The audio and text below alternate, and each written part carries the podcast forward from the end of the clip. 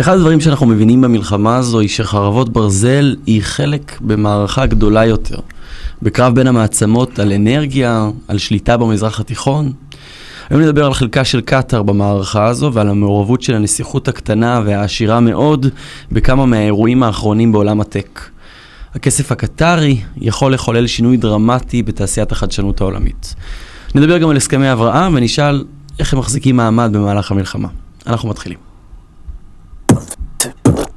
הייטק בפקקים, מבית סטארט-אפ ניישן סנטרל.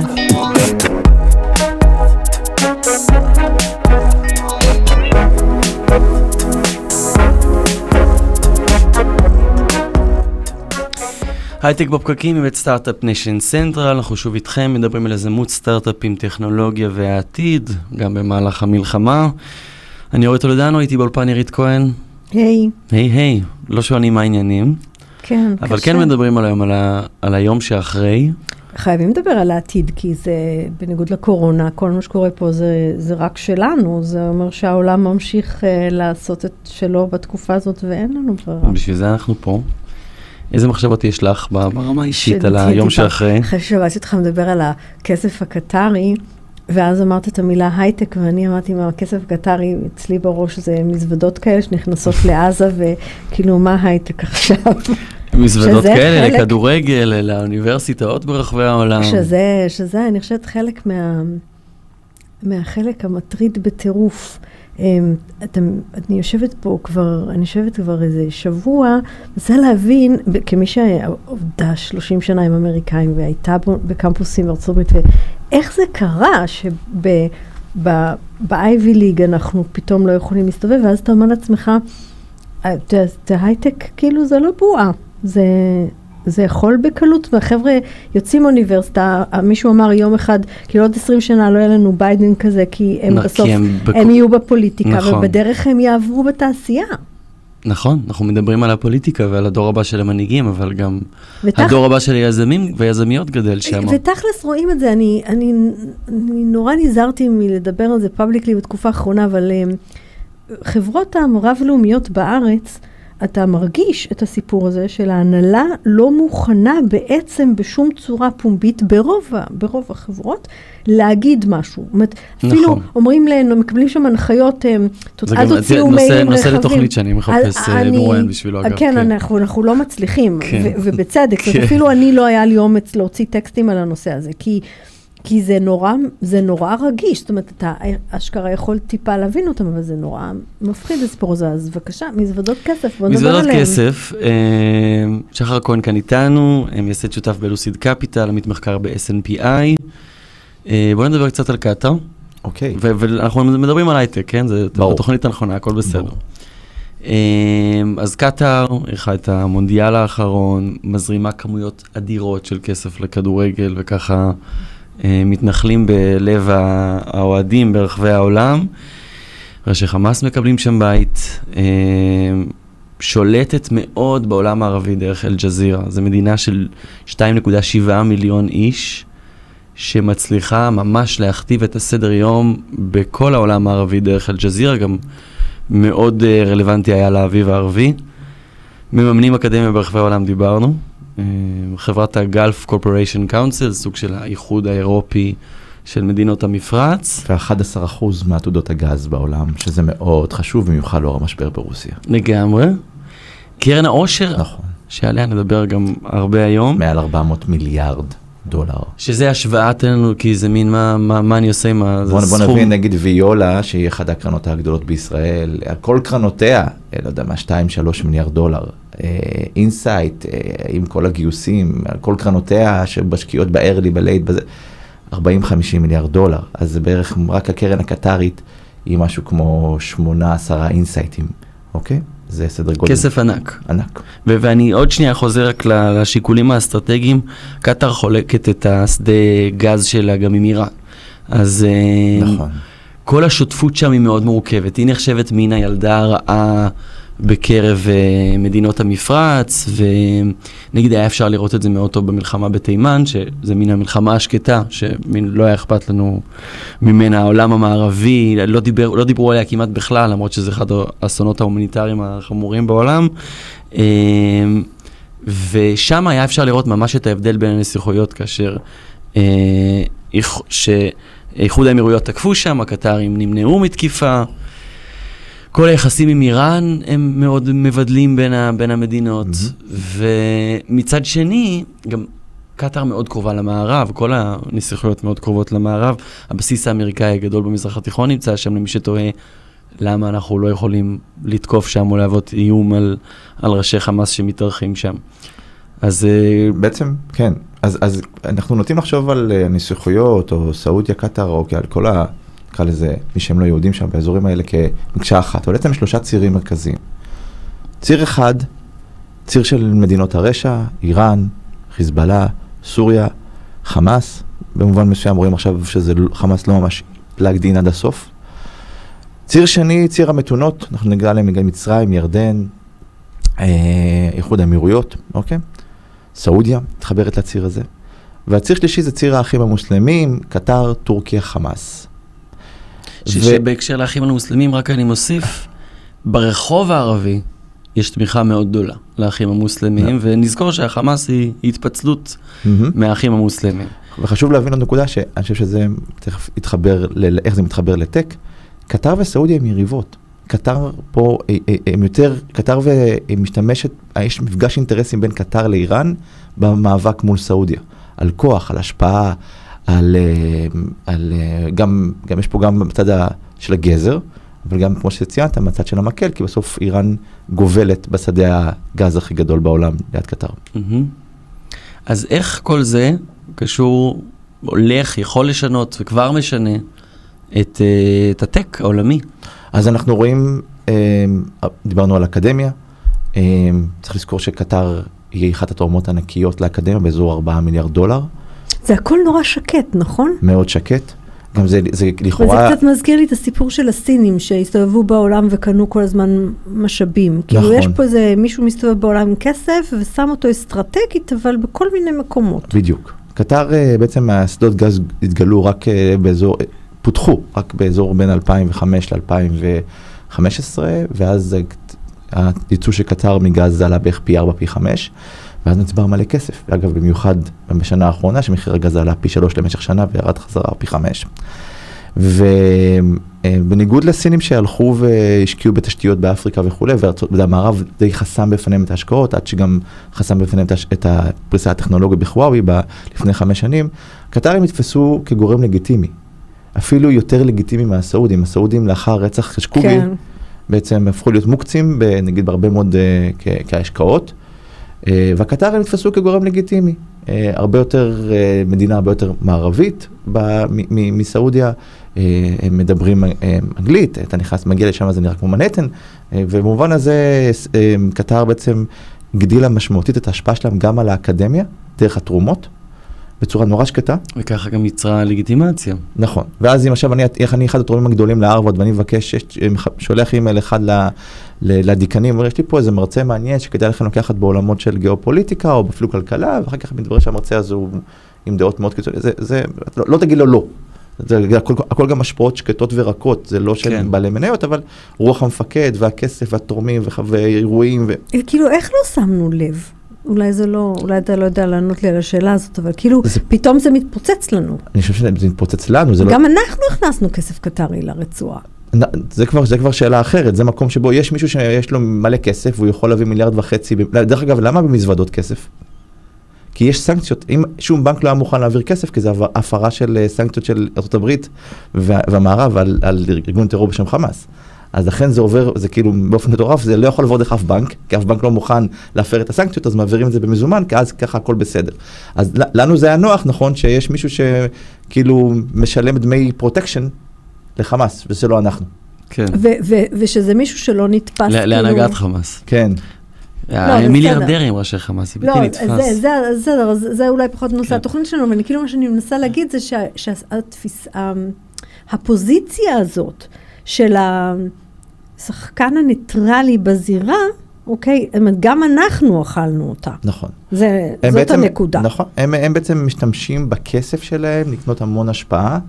אה, נגיד, אם בסעוד, אני חושב שמה ראינו בסעודיה? ראינו את, ה, את סעודיה נסגרת בפני, אה, אה, זאת אומרת, המערב ארה"ב נסגרת בפני סעודיה ישירות בעולם הטכנולוגיה, בגלל חשוקג'י וכולי. ואז ראינו את סעודיה בעצם נכנסת לקרן של סופטבנק, שהיא בעצם של אה, אה, יפנים, so called, סופטבנק היא טלקום יפני. כן. אה, קטר לעומת זאת, היא, היא אמרה, רגע, למה לי, אני לא, לא צריכה להיכנס דרך איזושהי ישות אחרת. אני דרך, אייצר ישות משל עצמי. יש לה את הישות, הקימה את ה, מה שנקרא QAA, Qatar Investment Authority. QIA. QIA, סליחה, כן. QIA. קרן של 400 מיליארד דולר, and counting, זאת אומרת כל שנה נצבר שם עוד עשרות מיליארדי דולרים. שמשקיעה כל- ב tech. זאת אומרת, כל שנה, כל שנה יש כזה מיני אינסייט רק מה... מה כן. מה- כן. שהיא משקיעה, היא משקיעה, היא משקיעה, ב- המנדט שלה הוא כמובן להשקיע בהכל, אבל הם, הם, הם, הם שם, ב-2019 החליטו להתמקד ב tech, ב financial, לא סתם, וב soccer. ועכשיו מתברר שגם במדיה. עכשיו, למה? למה המקומות האלה? המקומות האלה הם לא בהכרח השקעות טובות, כמו שהמקומות האלה מייצרים השפעה.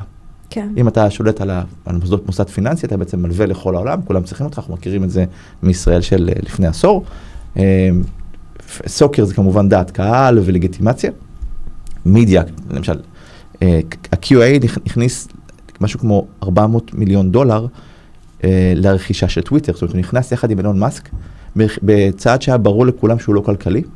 גם אילון מאסק לא קנה את זה מטעמים כלכליים. נכון. אחרי, ודרך אגב, כבר, ה- השווי של טוויטר מאז הרכישה נמחק בקרנות אחרות באזור ה-60-70 אחוז.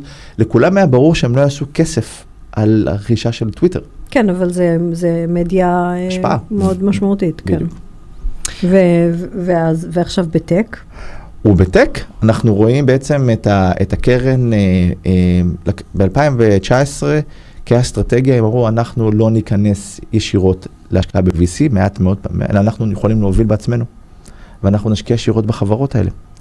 אז אנחנו ראינו קצת פחות את ההשקעות שלהם בטק, ב-VC, אבל הם אה, הופכים להיות גורם מאוד משמעותי היום בעולם ההשקעות, במיוחד בש, בשתי דינמיקות שקורות היום בעולם הטק. אחד, חסר כסף. אם היינו במצב של עודף נכון. כסף, שאנחנו במצוקה, כל, כולם, כל ה-VC הולכים אחורה, מוסדיים בעולם, הם כבר בחשיפה יתר לדבר הזה, ופתאום יש לך מישהו שיש לו צ'קים. אבל זה כן. לא שאני אומר, אוקיי, אני אקח בפחות 10% שווי, אין פחות 10% שווי מאינסייט. יש לך קטאר או שאין לך חברה. אז למשל, קטאר באופן אה, אה, אה, מעניין מאוד הובילה אה, סיבוב, היא הובילה את הסיבוב בסניק, שהיא חברת סייבר בריטית, אבל נוסדה על ידי ישראלים. כן. היא הובילה, היא שם שם 200... ישראלים לקחו כסף מהקרנות של קטאר? כן, 250 מיליון דולר. אבל, אבל זה התאפשר, הרי יש... היא, שנייה, היא, היא אם זו לא הובילה... הייתה חברה ברית שהיא רשומה באנגליה, אז זה לא היה... זאת אומרת, אם... אני תוהה אם... לא, אין, לא, עכשיו, נגיד... לא, ליזמים ישראלים יש גישה לכסף הזה? אני לא חושב, לא בטוח, אני עוד לא, תכף מעניין לראות אם יש חברות ישראליות כן. שלקחו כסף קטרי, אני יכול להיות שיש פה בעיות של, של הבנקים הישראלים, אני לא בטוח דרך אגב, אתה יכול לנהל את זה, אני לא בטוח, יכול להיות שכן דרך אגב, שווה בדיקה. שווה כן. בדיקה. אה, קטר למשל, אה, ה-QIA הובילה השקעה של, הם ממש מובילים השקעות, שוב, פעם, הנה 250 מיליון דולר בבילדר AI, זו חברה שעושה AI, והם רצו מאוד מאוד להיכנס לחברות ה... עכשיו, הדינמיקה השנייה שדיברנו עליה, וזה מתחבר, אנחנו נכנסים לעולמות של אה, AI. ב-AI, חברות המ- המודלים, OpenAI, אנתרופיק, קורנט, זה חברות ש... A21, זה חברות שדורשות המון המון קפיטל. הן בעצם לוקחות מאות מיליון דולרים, קונות בזה GPU, זה כבר לא סופטור שאתה אומר בוא נק... זה, זה השקעות קפיטליות אדירות. כן. וזה גם משחק של השקעות קפיטליות. זאת אומרת, היום מי שיש לו גישה לאנווידיה הוא המלך. ובעולם הזה אנחנו ראינו איך קטאר ממש מתאמצת כדי להיכנס לתוך הסבב של OpenAI. מזכיר קצת אגב את העולמות של קריאת ביטקוין מבחינת זה שאנחנו מתחרים על כוח חישוב. נכון, אז, כן. אז, אז, אז, אבל הם, בואו, הם סימנו את הפלטפורמות שהם רוצים להיכנס אליהם. בינתיים סם אלטמן בגלל סירב בגדול, ל- הוא הגיע לשם, עשו לו כאילו, אירחו אותו וכולי, סירב לקבל כסף? סירב? לקבל את הכסף אני תוהה אם. יש משהו בתקופה הזאת של, אמ, כאילו, לא, על- כאילו התחילו לדבר בארצות הברית על הסיפור של אה, הכסף הקטרי באוניברסיטאות, ויש, כבר יש קצת התחלות של מה קרה פה ואיך זה קרה. נכון. אה, לא ראיתי את זה קורה במקומות אחרים, כאילו נגיד, ב tech לא מדברים על מה יקרה לנו אם הכסף הקטרי יניע פה. אז המקום, תהליכים. המקום, כן. שבו זה התחיל לקרות והתפוצץ, כן. זה ווב. סאמיט. כן, זה- בוא נדבר איך, על ווב איך, מה, סאמיט. איך הכסף הקטרי קשור לווב סאמיט? אז אה, ווב סאמיט בעצם אה, ש, של פדי, אה, קודם כל אה, ממומנת בהרבה מאוד כסף קטרי. אולי, הווב- אולי מילה למי שלא עקב, למרות שזה היה פיצוץ גדול, אבל למי שלא עקב, כאילו, ווב סאמיט. כנס, כנס האינטרנט מהגדולים בעולם, אולי אחד החשובים בעולם, אין כמעט, בשנה, ש- בשנה שעברה, או בש... אין כמעט משקיע חברה ישראלית שלא לא הייתה שם, החל מ- אה, מדברים אפילו משיקים, LLM Security וכולי, כולם שמה. אה, מובל על ידי... מובל על ידי בחור פדי גודרב. קוזגרייב. קוזגרייב, נכון, כן. סליחה. איר- אה, אירלנדי. אירלנדי, שהוא, אבל הכנס, כמובן, הכ- הכנס ממומן בידי ספונסר כמו אינטל וכולי, אבל גם ממומן בידי אה, קטאר, והכנס, דרך אגב, הכנס הבא, הכנס היה היה צריך להיות עכשיו בנובמבר בליסבון, והכנס הבא היה צריך להיות בדוחה, בירת קטאר. כן. כן, אז אז קודם כל, נגיד- קודם כל נגיד מה קרה. כן, מה קרה, כן. הוא אז כן. פדי התבטא בכמה התבטאויות אה, מאוד אנטי-ישראליות. ב- ביום. הראש, ביום הראשון הוא ממש, בלי שום איזה ניחומים או, או הכרה בסבל האנושי, ההומניסטי הבסיסי, הוא פשוט שלח שם איזה מעין אה, טבלה שמשווה בין... כמה אה, הרוגים כמה ישראלים לעומת הרוגים. כמה הרוגים פלסטינאים. כן, ואחר כך הוא המשיך בקו הזה פחות או יותר במשך שבוע. כולל ואז- לייק, לייקים לפוסטים שמאשימים את ישראל ב genocide כן. וכולי וכולי. כן. ואז אה, יזמים ישראלים של חברות, אה, חלקן אה, רב-לאומיות, הודיעו שלא יגיעו כן, ל- שזה- לכנס, אחד אחרי השני, כולם ביטלו. נכון, ופה אני חייב, אדם פישר ו... ואדם, אה, ו- אדם סינגולדה, אדם. סינגולדה, ו- ורבים ואחרים, אני לא אזכיר את כל השמות, אבל ממש כל תעשיית הטק הראתה סולידריות. מאוד מאוד מאוד כן, אז זה, מכובדת, זה, כן. זה היה התחלה, המזל היותר גדול שלנו זה ש, שהיו גם משקיעים ש, שעשו פולבק, שזה המקום שבו, נכון. כי אתה יודע, כבודנו, קומנו מונח, אבל וזה, וזה המקום נכון, ברגע, שאינטל עשתה פולבק, ואז גוגל עשתה פולבק, ואז ה-AWS עשתה פולבק, כן, אבל אני חושב שפה, פה, וצריך אבל להגיד פה, שהוא התפטר.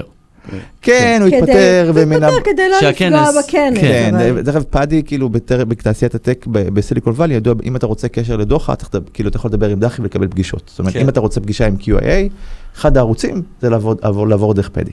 הוא, הוא מחובר מאוד לקטרים. כן. יפה, מה ששם אותו בעמדת כוח, ואז זה לא. משנה אבל- בכלל. אבל בדיוק. פה, אני שנייה חייב, בעצם אתה אומר, הכסף הקטרי במידה מסוימת אה, יוצר מובילי דעת קהל שיוצאים נגד ישראל בתעשיית הטק. אז ראינו, אז כאילו, זה לא שברגע שנותנים לו נכון. כסף, אז הוא עכשיו יכתוב אה, פוסטים בטוויטר נגד, אה, נגד ישראל. לא, אבל אתה מקבל, אבל תיקח את זה עכשיו קצת קדימה, אומרת, תוסיף את זה, עכשיו תגיד, מחר אה, אילון מאסק כבר לא יתמוך בישראל וישים את על שלו. נכון. ומחרתיים אינטל, האם היא, אתה יודע, תוצא מזה, טוב, סתם אמרתי אז- אינטל עכשיו, אבל... אבל כן. אילון מאסק דווקא הוא דוגמה טובה. כן, אילון מאסק לכאורה, קודם כל אה, רפובליקאי, איש, אפשר להתווכח הרבה על הכישור- הכישורים החברתיים שלו, אבל כושר ניתוח, יכולת הפשטה, יכולת הבנה, הבנה טכנולוגית, הבנה לעומק, אי אפשר להתווכח על זה. כן. אה, ובכל זאת הוא בחר אה, לשים פוסט, אחד הוא שם את פוסט, שזה בעצמו דרך אגב fake post שתויג על ידי טוויטר כפייק, שבו שני, אחד הוא שם את איראן ואומר מה אתם רוצים ממנה, תראו כמה בסיסים, ושם את כל הבסיסים הצבאיים, כולל סימן שם עשרות בסיסים צבאיים שלא שלא קיימים. של כן. ארצות הברית, וכתב מה אה, אתם מה, רוצים? מה אתם רוצים? אנחנו מקיפים אותם במלא בסיסים כן. צבאיים, האם באמת איראן היא התוקף?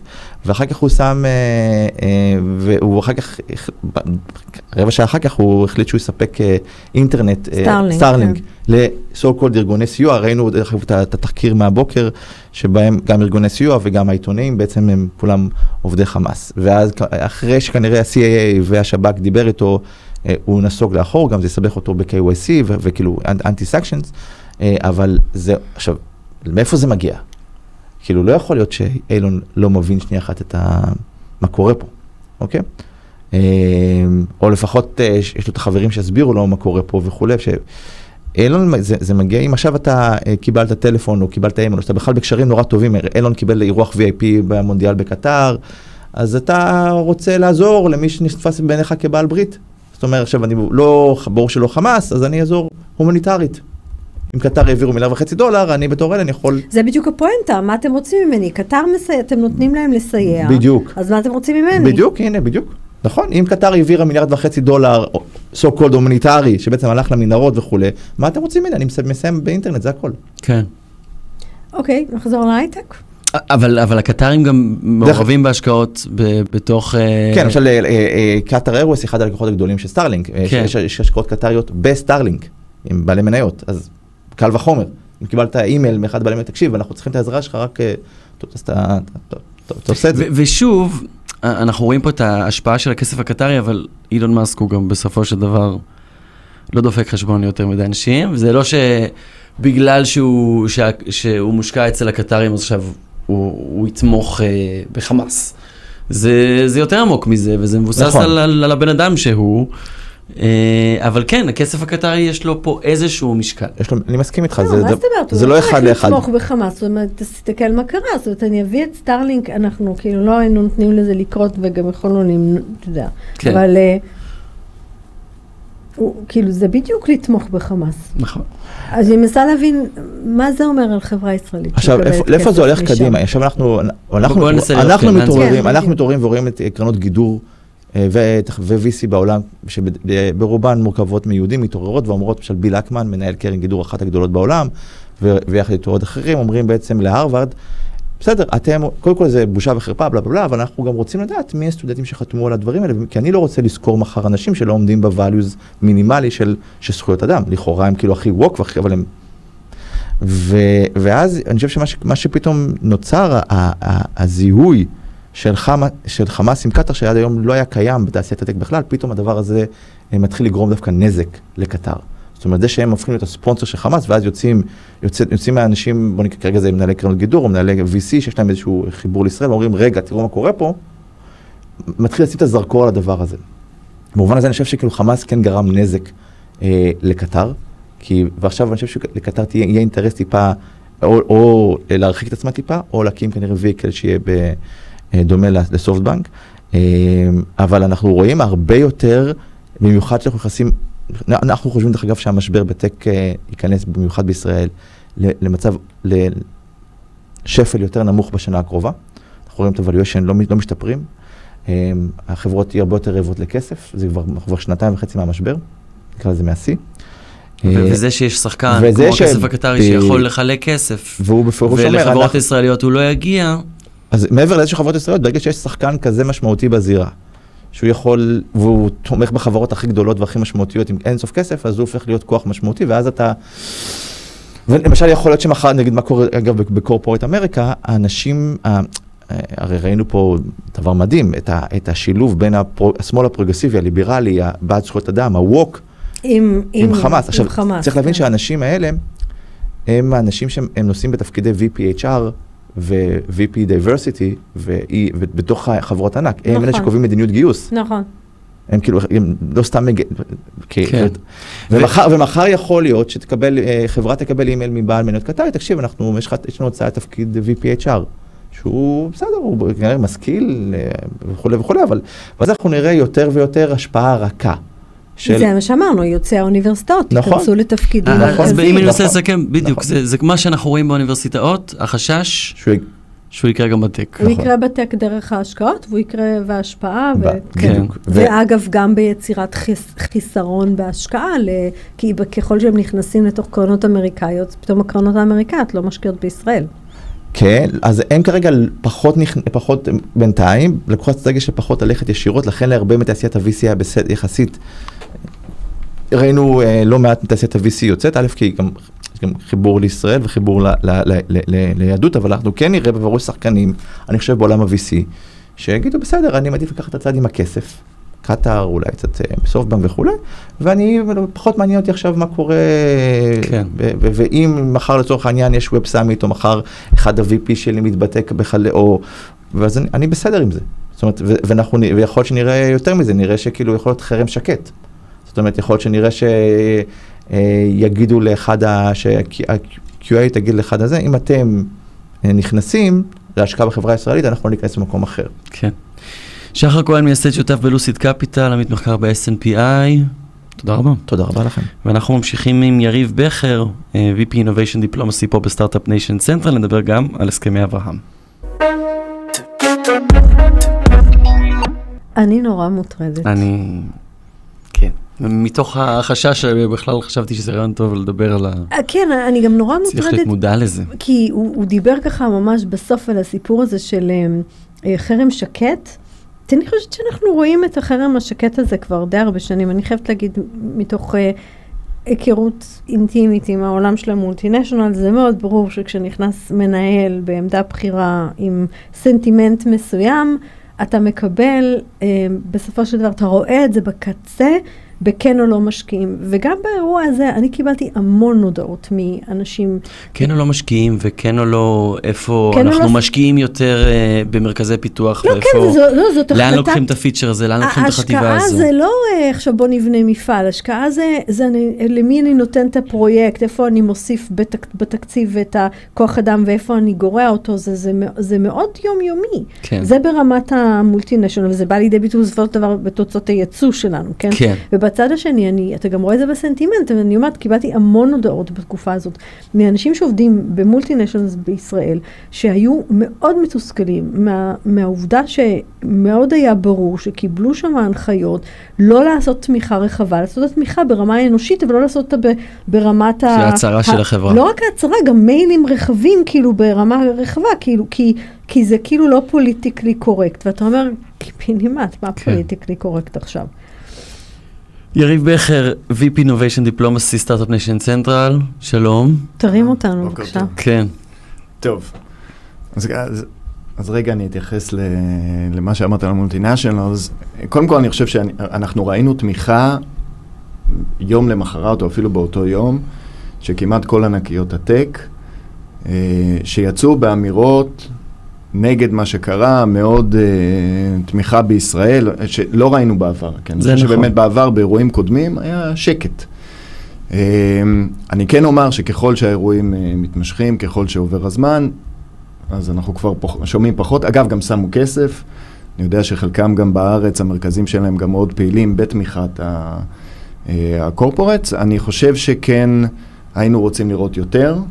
אה, אנחנו גם, חלק מהמאמצים שלנו ב Start-Up Nation Central, אנחנו גם מעודדים אותם לצאת באמירות, אה, לא, לא תמיכה בישראל, אלא תמיכה באקו-סיסטם, וזה אנחנו קיבלנו מאורקל, קיבלנו מאיון, אנחנו נראה גם עוד שהם אה, מגיעים בדרך, כי הדבר הזה גם משמעותי עבור האקו-סיסטם. נכון, פה. אפרופו בדיוק השאלה של האם פתאום יהיה לנו חרם שקט, כאילו.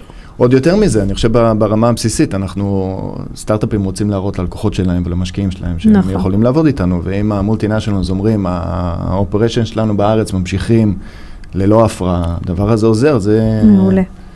אה, זה עוזר לסטארט-אפ שהולך למשקיעים שלו ו- ומרגיע אותם. אה. אז, אה, אז אני חושב שבמובן הזה, אנחנו רואים שכאילו, יש תמיד אירועים נקודתיים שבהם נכנס מנהל אה, שמגיע עם איזושהי תפיסת עולם, ואז זה יכול להשפיע נקודתית. אבל בגדול, אני חושב שגם אם אנחנו מסתכלים על אה, אירועי העבר, הפעילות של המולטינשיונלס בארץ היא ממשיכה. אולי היינו רוצים לראות אותם קצת יותר ווקאליים באמירות אה, מוסריות כאלה ואחרות.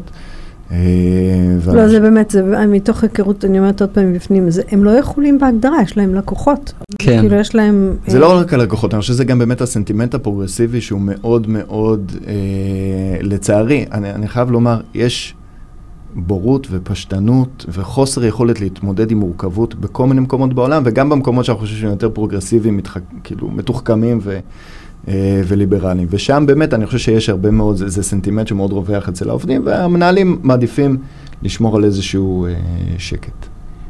ומה לגבי הסכמי אברהם? ודיברנו הרבה על קטר מקודם. כן. איך המדינות הערביות מגיבות, ו- וכרגע מבחינת עסקים, מבחינת הצהרות? אז קודם כל אני רוצה רגע להתייחס גם אה, ל- לעניין של קטר. אני חושב ש... מאוד קל היום לבוא ולהגיד, קטר, איך לא ראינו, קטר אה, תמכה בחמאס וזה. אני חושב שזה קצת בשיח. זאת אומרת, אם, אם מסתכלים על ההיסטוריה, יש לישראל אה, קשרים עם קטר. קטר הייתה המדינה הראשונה שבה ישראל פתחה נציגות פורמלית, גם עוד לפני שהיו, כאילו אין עדיין, אבל אה, אה, יחסים דיפלומטיים, וביקורים ומפגשים וכן הלאה, וגם אחרי שניתקו את היחסים בעקבות צוק איתן. קראתי לאחרונה שאביב כוכבי היה שם לפני שנתיים. אומנם בתיווך של, של האמריקאים, ו, וידעו גם שהכסף נכנס. ואני חושב שקטר משחקת פה איזה תפקיד שיכול להיות שיש לה מניעים כאלה ואחרים, אבל כולם מודעים לזה וזה גם נוח. כן. אז, אז גם זה, זה לא איזה משהו שפספסנו ולא הכרנו ופתאום התפוצץ לנו בפנים. הכרנו, ידענו את זה, אבל אנחנו... אני חושב שלא. לא היינו מודעים להיקף, אבל זה, על זה כבר דיברנו, כן. אה, מצד שני, בהקשר של מדינות הסכמי אברהם, אז אני חושב שאנחנו רואים כמה דברים אה, מעניינים. קודם כל, אני, אני רגע אומר, אנחנו בנוביישן דיפלומסי, המ- המטרה שלנו באמת היא לחזק את הקשרים עם אותן מדינות, מתבסס על שיתופי פעולה בטכנולוגיה וחדשנות, כשחלק מהתפיסה אומרת, ופה אני מצטט את אה, שר החוץ המרוקאי שפגשנו אותו לפני שנה וחצי, שאמר שפעילות כזו, קשרים כאלה, יאפשרו למדינות להתמודד עם משברים. אז הנה הגיע המשבר. אה, אני לא חושב שדמיינו כזה משבר, והוא באמת מהווה אתגר עבור היחסים עם, ה, עם המדינות האלה. אה, ואז השאלה איך אנחנו מסתכלים על זה. אז מצד אחד, אני חושב בהתחלה, אנחנו מאוד אה, קיווינו שהאנשים שאנחנו מכירים ובנינו איתם את הקשרים, היו יוצאים באמירות פרו, פרו-ישראליות, או שהיו אה, מגנים את, ה, את האירוע. ופה קצת השקט הזה טיפה אכזב אותנו, אבל ב, ב, כשאנחנו עובר קצת זמן והזעם וההלם אה, יורד ומסתכלים על זה, אז אני חושב שדווקא אנחנו, קודם כל קיבלנו המון המון המון המון פניות אישיות. בוואטסאפים ו- וכן הלאה, שקשרים ממרוקו ומהאמירויות ובחריין, כן. מה שלומכם, אנחנו מקווים שאתם בסדר, אנחנו חושבים עליכם, וזה... זה אז, מאוד אז, משמח. אז, כי אז זה הקשרים- מתחיל באיך, זה, גם דיברנו על זה. מקודם, כן. זה ממש, אנחנו כל הזמן אומרים, ה-people to people engagement, זה, נכון. זה. היסודות. וגם האמת היא ששקט, שקט זה סוג של um, התקדמות. בדיוק. כי עם כל הכבוד, יכול היה להיות הפוך משקט, אה, כאילו דיבור חד משמעי נגד, אז דווקא הסתכלתי על המפרציות לעומת נגיד ירדן, ששם הסיבות ברורות, כן? היה שקט. נכון. בדיוק זה. זאת אומרת, אין פה אמירה, קודם כל, לא אה, ניתקו את היחסים, אה, אין פה אמירות, יש אמירות על המצב ההומניטרי ו- וכן הלאה, ושתפסיק האלימות בסדר. וזה, אבל אין פה אמירות גם באירופה. יש. נכון. אה, וזה מאוד מעודד. עכשיו, אני אגיד לכם יותר מזה. אה, קודם כל, היו גם אמירות אה, פורמליות של אה, שר האוצר הבחרייני, שאגב, אנחנו פגשנו אותו לפני חצי שנה, אה, איש מדהים. אה, אישיות הוא מספר שתיים בממשלה הבחריינית, ו- וישבנו אצלו לשיחה ארוכה עם המנכ"ל שלנו, עם אבי, כשעשינו שם את הכנס במרץ, ובאמת אמונה שלמה בקשרים הכלכליים, ב- בשיתופי הפעולה בחדשנות בין ישראל ובחריין. והוא אמר בכנס ההשקעות אה, בסעודיה לפני אה, שבוע, ש, שהקשרים הכלכליים בין ישראל ובחריין לא צריכים להיפגע בגלל מה שקורה. זו אמירה מדהימה נכון. בעיניי. כן. נכון. אחר כך שמענו את uh, המקבילה של ועדת חוץ וביטחון של הפרלמנט אה, האמירתי, שבא ואומר, הסכמי אברהם פה להישאר. ואלה אמירות מאוד מעודדות. עכשיו, מעבר לזה, אנחנו גם ממש יודעים על עסקים, על קשרים אה, עסקיים שקורים, ממשיכים. אז נכון, אנחנו נראה פחות PR ופחות ידברו על זה, אבל בין חברות, ואני ממש מכיר אישית, אנשים שעובדים ו- וה- והעסקים ממשיכים, ועסקאות ש- שנרקמות עכשיו, וממשיכים להוציא אותם לפועל. ופיילוטים שקורים. ו- אבל כ- כמה עמוקה הפגיעה כרגע מבחינת אה, היקף העסקים? אני מניח שעסקאות חדשות זה לא הזמן לעשות אותן. כן. באופן כללי, בטח ובטח, אה, מול מדינות הסכמי אברהם, אבל גם בעבודה היומיומית, כמה אתה מרגיש מהעבודה שלך ש- שיש עצירה? אז, אז כן יש איזשהו שקט. אני, אני אומר, גם בייחוד ארגון כמו שלנו, שהפרופיל הוא מאוד גבוה, אז, אז אנחנו מרגישים, אמרתי, ברמה האישית, אנשים נמצאים איתנו בקשר, אבל באמת פרויקטים שאנחנו קידמנו, שיש להם ויזביליות גבוהה, אז, אז, אז יש איזושהי עצירה. ואני חושב שאנחנו נראה את הפגיעה הזו, זה אין ספק. כן. זה קצת מוקדם מדי להסתכל על המספרים, הלמ"ס לוקח לו קצת זמן להוציא, ואומנם עבר חודש, ומבחינתנו זה נראה כמו נצח, אבל מבחינה סטטיסטית עוד אין אה, אפשרות אה, לראות את זה. אז אני כן חושב שאנחנו נראה פגיעה בטווח הקצר, וזה גם השאלה איך הדבר הזה יתפתח, ואיך הוא ייגמר, ואיך ייראה היום שאחרי. אני גם תוהה, אבל כאילו עבר לי בראש, סעודיה ונום וכל הסיפור של, אה, של טכנולוגיה, והמקום של סעודיה מול קטר, כאילו המשחק הזה שהם משחקים שם בעצם, mm-hmm. האם אנחנו לא יכולים באופן אקטיבי לשרת פה אינטרסים ולייצר קונטרה? אז, אז קודם כל, אני חושב גם, גם סעודיה, אנחנו רואים שהם לא יוצאים באמירות מזעזעות, ונכון שאמרו שכרגע הנורמליזציה היא לא, אה, לא על השולחן, אבל רק אתמול הם אה, יצאו באמירה שנורמליזציה תהיה כרוכה בהסדר עם הפלסטינאים, אבל זה אומר שהדבר הזה עדיין על השולחן וזה מאוד מעניין אותם. אני לא חושב ש... המצב של, של גיוון השקעות ו- והסתכלות קדימה יותר, וקלינטק וכל מיני טכנולוגיות שרלוונטיות uh, לעולם המתפתח, זה עדיין, uh, עדיין רלוונטי להם, זה לא השתנה המצב הזה. לא, זה ברור. ועדיין צריכים את החדשנות הישראלית. והערך שהם רואים בישראל שיכול uh, לתרום להם שם הוא, הוא אדיר, הם מבינים את זה. אני חושב שהם כן, יש פה גם לדעתי הזדמנות, ואולי זה קצת בפנטזיה המאוד אופטימית שלי, אבל אני חושב שדווקא השיח שהיה עם סעודיה לפני, וה, והקשרים שיש לנו היום גם עם אמירויות וגם עם בחריין, אני חושב שהדבר הזה יוכל לשמש אותנו לאיזשהו שינוי אזורי משמעותי אחר כך, ואפילו לחזק את, ה, את הקשר שלנו עם, עם סעודיה. כן, ויכול להיות זה... שסעודיה יכולה פה גם לשחק איזשהו תפקיד אם אנחנו נחבר את זה לשיחה הקודמת, שקצת דוחק את הקטרים. אז זה מה שניסיתי לומר, ש, שאם קודם דיברנו על סעודיה במונחים של יש לה אינטרס, אינטרס בטק הישראלי, עכשיו פתאום אני, אני חושבת שהבנתי לאור כל השיחה שלנו היום, שיש לה גם, יש לה גם... אה, סוג של תחרות מול קטר, mm-hmm. ואנחנו יכולים להיות חלק מהטיקט הזה. כן, זה השני גושים המצטיירים בכל הדבר הזה. בסדר, אז... שננסה שהם יישארו בתחום העסקי והתחרות העסקית, ושלא תתפתח לנו איזה חזית כזאת שם. כן. זהו, הדאגתי מספיק.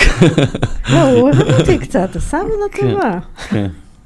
מצוין. אבל אל תיקחו כסף מהקטרים, זה מה שיש לי להגיד לסטארט-אפים ישראלים. קודם כל, אנחנו כארגון, אנחנו non-profit, אנחנו לא לוקחים כסף מזה. לא, לא אתה, אני אומרת, אבל האקו-סיסטם שלנו צריך לא לקחת כסף מהקטרים, זה נראה לי כאילו מאוד ברור. הוא צריך לעזור לו לא לקחת כסף מהקטרים, צריך למצוא לו אלטרנטיבות. כן. יריב בכר, VP Innovation Diplomacy ב Start-Up Nation Central, תודה רבה לך, ואנחנו עוד לא מסיימים את הפרק שלנו. כי יש לנו פינה חדשה. יש לנו פינה חדשה, נקראת פינת ערבות הדדית, אנחנו נעלה פה יוזמות רלוונטיות לעולם הטק, אה, שקורות כל הזמן עכשיו, אז מי מכם ש...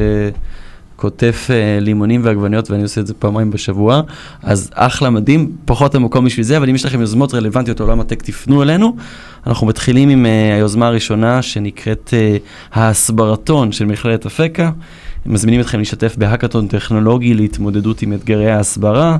האירוע ייערך ביום חמישי, ה-16 לנובמבר, במשך 26 שעות, עד למחרת בצהריים. במסגרתו ייפגשו צוותים טכנולוגיים שיגובשו במסגרת האירוע לטובת יצירת פתרונות, פתרונות תוכנה וטכנולוגיה שיסייעו במאמץ ההסברה הישראלי. אנחנו קוראים לבעלי הכשרה וניסיון רלוונטיים, מתכנתים, מעצבי UI ו-UX, מנהלי מוצר, אנשי QA, מומחי DevOps, דיפלומטים ובעלי ניסיון בתחום ההסברה, להצטרף אל האירוע ולאייש את הצוותים לטובת המטרה. האירוע נערך בשיתוף עם מכללת אה, הדסה ירושלים, קבוצת המדיה מרקט אקרוס, דאטה איי-אל, מטות ההסברה האזרחיים, ואנחנו מזמינים אתכם להגיע, יהיה לינק בתיאור הפרק למי שמעוניין. אגב, ראיתי בתקופה הזאת אה, הרבה מאוד פתרונות מאוד מעניינים, חבר'ה שיצרו כל מיני... מסודרים. אה, לא, כאילו מסוד, מסודרים אנחנו לא, כי הלוואי והייתה לנו הסברה ואיבדנו את ה, את ה... באמת אין בעל בית פה, אבל חבר'ה מהטכנולוגיה שלמשל עשו כל מיני מנגנוני סריקה של פוסטים ושל comments ו- כן. וכולי וכולי, אז כן, בהחלט יש מקום לעשות פה עבודה טכנולוגית. לגמרי. אני תוך איזה ארבעה ימים קיבלתי מין קובץ Drive עם איזה 15 שפות שלאט לאט התחיל כן, להעמיס כן. יותר ויותר סרטונים, היה כל כך מרשים. ביום שבת אחרי הצהריים הקמנו חמ"ל הסברה, עכשיו כן. היום יש אנשים מוצלחים עליו.